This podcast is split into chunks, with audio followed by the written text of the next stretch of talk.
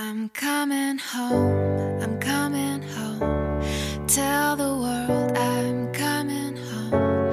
Let the rain wash away all the pain of yesterday.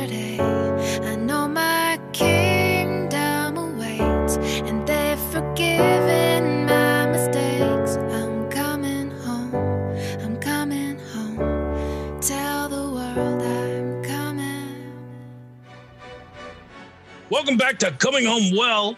This is uh, the Coach's Corner, and I am the coach, Alfredo Torres.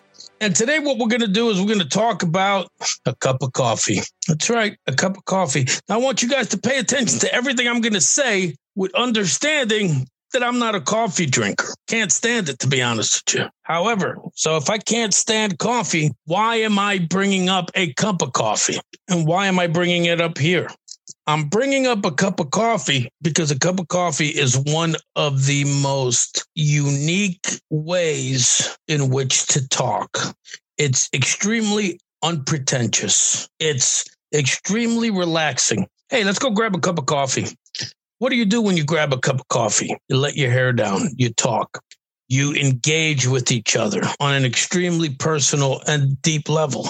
You get to know each other. You flirt, you open up, you do all kinds of things when you have a cup of coffee. Now, why should I bother bringing this up? Because it's important when you talk about reconnecting. See, in my line of work, we use a cup of coffee all the time as a way to connect. Matter of fact, I was talking with somebody the other day who's got a great internship right now down in Hampton Roads. He negotiated it for himself. You know what he said to the guy when he first wanted to connect with him? Can I buy you a cup of coffee so that we can sit down and talk? And all he wanted was some information. This led to this incredible opportunity down in Hampton Roads, which opened up for him. Now you can say, what does that have to do with my relationship? This is about coming home well. This isn't about networking. Well, uh, it is. And I'll tell you why it's about networking and why it's about your relationship. Because at the end of the day, a cup of coffee is about talking. The importance of communication cannot be understated. So, as you talk about coming home well, reconnecting with your family, reconnecting with your loved ones, your spouse, your mother, your father, brothers and sisters, invite them out to a cup of coffee. Don't have it at home unless the weather doesn't permit it. But try not to have it at home. And the reason I say that is because you want a neutral place.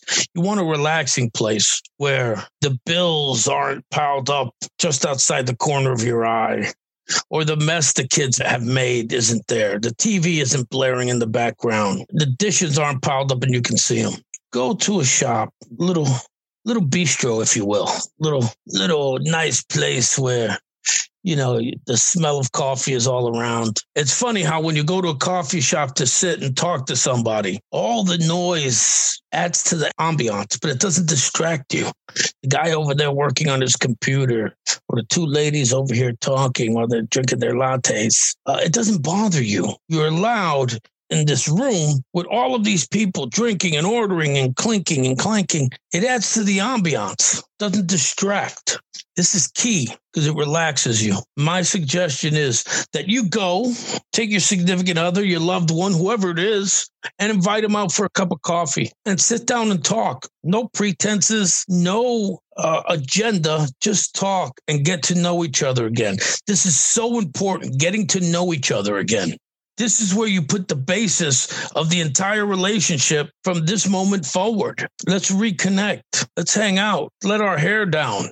Those of us that have hair, I don't take it for what it's worth. But let's relax and enjoy each other's company because that's what a cup of coffee does. And if you were planning on on building your relationship, maybe this is something you want to do on a weekly basis. See, it's a lot different than a date night. Date night, you throw the word date in there.